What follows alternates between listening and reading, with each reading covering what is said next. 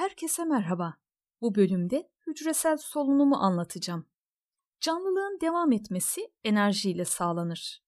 Hücrenin enerji kaynağının ham maddesi fotosentezle üretilen besindir.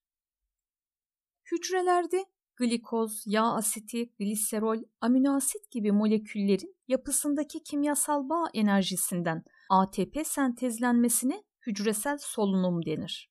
Yaşam için gerekli olan enerji tüm canlılarda ATP molekülünden karşılanır.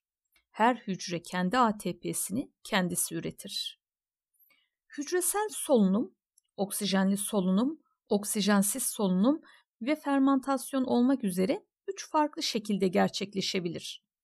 Organik moleküllerin enzimler ve oksijen yardımıyla karbondioksit ve suya kadar parçalanmasıyla ATP sentezlenmesine oksijenli solunum denir.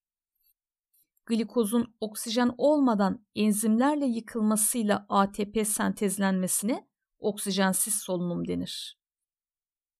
Besinlerin yapı taşlarının yine oksijen olmadan kısmi olarak yıkılıp ATP sentezlenmesine de fermentasyon denir. Oksijenli solunumda besinlerin yapı taşları oksijen ve enzimlerle karbondioksit ve suya kadar parçalanır. Fermentasyona göre çok daha fazla ATP üretilir. Oksijenli solunum prokaryotlarda sitoplazmada başlar ve ETS elemanlarının bulunduğu hücre zarı kıvrımlarında tamamlanır. Ökaryotlarda ise sitoplazmada başlar ve mitokondride tamamlanır. Mitokondri çift kat zarla çevrili olup dıştaki zar düz, içteki zar daha geniş bir yüzey oluşturmak için girintili çıkıntılı yapıdadır. Bu sayede solunum yüzeyi artar ve daha fazla enerji üretilir. İç zar kıvrımlarına krista denir. İç zar içindeki sıvıya da matrix diyoruz. Krista ve matrixte solunum enzimleri bulunur. Matrixte ayrıca DNA, RNA ve ribozom da bulunur. Mitokondriler çekirdek kontrolünde sayılarını artırabilir ve gerekli bazı proteinleri sentezleyebilir. Çizgili kaslar, kalp kası, sinir, karaciğer ve böbrek hücreleri gibi enerji ihtiyacı fazla olan hücrelerde mitokondri sayısı daha fazladır. Yağ dokuda ise daha az bulunur. Düzenli egzersiz yapmak mitokondri sayısını arttırır. Oksijenli solunumun evrelerine bakalım. Dört evreden oluşuyor. Bunlar glikoliz, piruvik asitten asetil CoA oluşumu, Krebs döngüsü ve ETS elektron taşıma sistemi. Ökaryot hücrelerde glikoliz sitoplazmada, diğer evreler mitokondride gerçekleşir. Prokaryot hücrelerde glikoliz sitoplazmada, diğer evreler hücre zarı kıvrımlarında gerçekleşir. Oksijenli solunumda organik besinlerin monomerleri enzimler kontrolünde kademeli olarak yıkılır ve ATP sentezlenir. Bazı basamaklarda substratlardan ayrılan fosfat molekülleri ADP molekülüne bağlanarak substrat düzeyinde fosforilasyonla ATP sentezlenir. Bazı basamaklarda ise besin monomerleri yıkılırken açığa çıkan hidrojen atomları nikotinamit adenin dinükleotit dediğimiz NAD ve flavin adenin dinükleotit dediğimiz FAD molekülleriyle ETS'ye taşınır ve ATP sentezlenir. Bu şekilde ATP sentezlenmesine oksidatif fosforilasyon denir. Şimdi evreleri açıklayalım. Glikolizle başlayalım. Hücresel solunumun ilk basamağıdır. Sitoplazmada gerçekleşir. Bu evrede 6 karbonlu bir molekül glikoz, 3 karbonlu 2 molekül pirük asite diğer adıyla püruvata dönüştürülür. Bu evrede ATP hem tüketilir hem de üretilir. Bu evrede ATP substrat düzeyinde fosforilasyonla üretiliyor. Başlangıçta glikozun aktifleşmesi için 2 ATP harcanıyor. Tepkime sonunda 4 ATP üretiliyor. Net üretilen ATP sayısı 2'dir. Glikoliz tepkimelerinde bir çeşit koenzim olan NAD Az önce de söylemiştik nikotinamit adenin dinükleotit molekülleri organik moleküllerin hidrojenlerini alıp bağlayarak NADH molekülü oluşur. Bu molekül ökaryot hücrelerde mitokondrinin kristasına aktarılır. Ve bu hidrojenler oksidatif fosforilasyonla ATP sentezinde kullanılır. İkinci basamağımız pürvik asitten asetil koa oluşumuydu. Ökaryot hücrelerde glikoliz sonrasında oluşan 3 karbonlu 2 molekül pürvik asitler mitokondrinin matriksine geçerler. Karbondioksit çıkışı ve nadaş oluşumuyla 2 karbonlu asetil koa açılımı asetil koenzim A'dır. Bu bileşiğe dönüşür. Ortamda yeterince oksijen yoksa piruvat asetil koa'ya dönüşemez. Etil alkol ya da laktik asit fermentasyonu tepkimelerine katılır. Asetil koa oluşumu hücrede yeterli oksijen var demektir. Üçüncü basamağımız Krebs döngüsü. İki karbonlu asetil koa molekülünün mitokondrinin matriksinde bulunan 4 karbonlu organik molekülle enzimler yardımıyla birleşmesi ve 6 karbonlu sitrik asiti oluşturmasıyla başlıyor. Ard arda gerçekleşen reaksiyonlar sonucu başlangıçtaki 4 karbonlu organik molekül yeniden oluşuyor ve Krebs döngüsü tamamlanmış oluyor. Glikoliz sonunda 2 pürüvat olduğu için 2 Krebs döngüsü yapılıyor. 2 Krebs döngüsü sonunda substrat düzeyinde fosforilasyonla 2 ATP sentezleniyor organik moleküllerden ayrılan elektron ve protonlar 6 tane NAD molekülü ve 2 tane FAD molekülü tarafından tutuluyor. Döngülerde oluşan 6 molekül NADH2 ve 2 molekül FADH2 ETS'ye aktarılıyor. Yine bu evrede 4 molekül karbondioksit oluşuyor. Dördüncü basamağımız ise ETS açılımı elektron taşıma sistemi diğer adıyla oksidatif fosforilasyon. Oksijenli solunumla üretilen ATP'lerin büyük kısmı ETS evresinde üretilir. ETS'de görev alan elektron taşıyıcı moleküller ökaryot hücrelerin mitokondrilerinin kristallarında, prokaryotların ise hücre zarı kıvrımlarında bulunur. ETS molekülleri önceki evrelerde oluşan nadaş ve fadaş molekülleriyle gelen yüksek enerjili elektronları tutar. Elektronlar bir dizi indirgenme ve yükseltgenme tepkimeleriyle oksijene kadar taşınır. Oksijen enerji seviyesi düşen elektronları ETS'nin son taşıyıcı molekülünden alır. Elektron kazanan oksijen elektron kaybetmiş bir çift protonla birleşerek suyu oluşturur. Sonuç olarak oksijenli solunum sonunda karbondioksit ve su oluşur ve canlılık olayları için gerekli enerji ATP üretilmiş olur. Reaksiyonların sonunda bir glikoz molekülünden substrat düzeyinde fosforilasyonla 4 ATP, oksidatif fosforilasyonla 26 ya da 28 ATP sentezlenir. Bu farklılık Nadaş'tan gelen elektronları ETS'de tutan moleküllerin farklı olabilmesinden kaynaklanmaktadır. Yani bir glikoza karşılık toplamda 30 ya da 32 ATP üretilir. Hücresel solunum enzimler kontrolünde gerçekleştiği için sıcaklık değişimlerinden etkilenir.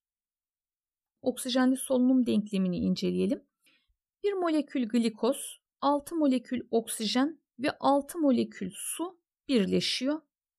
Sonuçta 6 molekül karbondioksit, 12 molekül su ve ATP enerjisi oluşuyor. Denklemi sadeleştirirsek bir molekül glikoz 6 molekül oksijenle birleşiyor. 6 molekül karbondioksit, 6 molekül su ve ATP enerjisi oluşuyor. Görüldüğü gibi solunum olayı fotosentezin tersi Üretilen ATP'nin kaynağı da fotosentezde kullanılan güneş enerjisidir. Oksijensiz solunuma bakalım. Glikozun oksijen kullanılmadan yıkılması sırasında ETS yardımıyla ATP üretilmesidir. Son elektron alıcı oksijen dışında bir inorganik moleküldür. Bu solunumda ETS'nin son elektron alıcısının elektron çekim güçleri zayıf olduğu için üretilen ATP miktarı da azdır. Bazı bakteriler besinlerden kopardıkları elektronları sülfat, kükürt, nitrat, karbondioksit ve demir gibi inorganik yapılı son elektron alıcılarına aktararak enerji üretirler.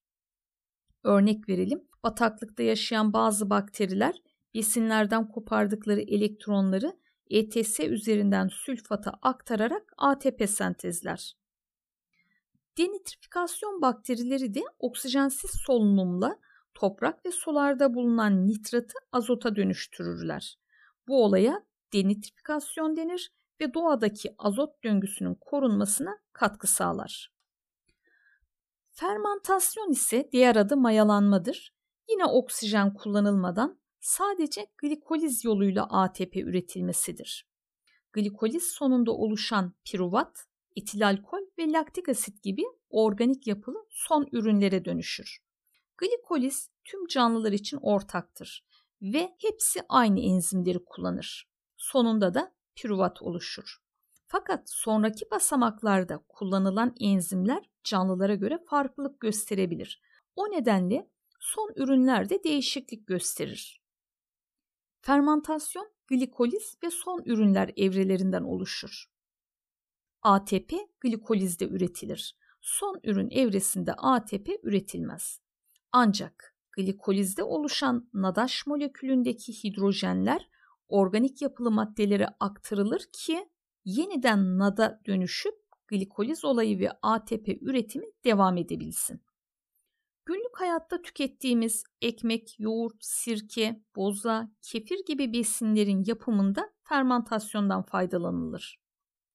Fermentasyon ürünleri probiyotik açısından zengin olup insan sağlığına da yararlıdır.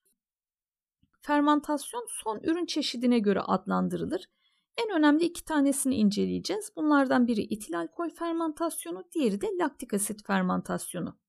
Etil alkol fermentasyonunda glikoliz sonucu oluşan piruvik asit enzimlerin etkisiyle etil alkole dönüşüyor. Bu dönüşüm esnasında 2 molekül piruvat için 2 molekül karbondioksit çıkışı vardır. Bu evrede karbondioksit çıkışı önemlidir. Glikolizde oluşan iki tane nadaş molekülündeki hidrojenler de tepkimeye katılır ve iki molekül etil alkol üretilir. Mayalar, birçok bakteri ve bazı bitki tohumları etil alkol fermentasyonu yapar. Ekmek yapımında kullanılan mayalar da etil alkol fermentasyonu yapar. Hamurun kabarmasının nedeni bu mayaların çıkardığı karbondioksit gazıdır. Denklemine bakalım etil alkol fermentasyonunun. Önce glikoz, glikolizle piruvata kadar yıkılıyordu. 2 molekül piruvatımızdan da etil alkol fermentasyonuyla 2 molekül karbondioksit çıkarak 2 molekül etil alkol oluşuyor. 2 tane de ATP üretiliyor. Ama ATP dediğimiz gibi glikoliz aşamasında üretiliyor. Etil alkol fermentasyonunda son ürün olan etil alkol belli bir değerin üstünde olursa zehir etkisi gösterebiliyor. Laktik asit fermentasyonunda ise glikoliz sonucu oluşan pirüik asit enzimler etkisiyle direkt olarak laktik asite dönüşüyor. Etil alkol fermentasyonundan farklı olarak laktik asit fermentasyonunda karbondioksit çıkışı yoktur. Nasıl gerçekleşiyor? Glikolizde oluşan iki tane nadaş molekülündeki hidrojenler tepkimeye katılıyor ve direkt olarak iki molekül laktik asit üretiliyor. Denklemini inceleyelim.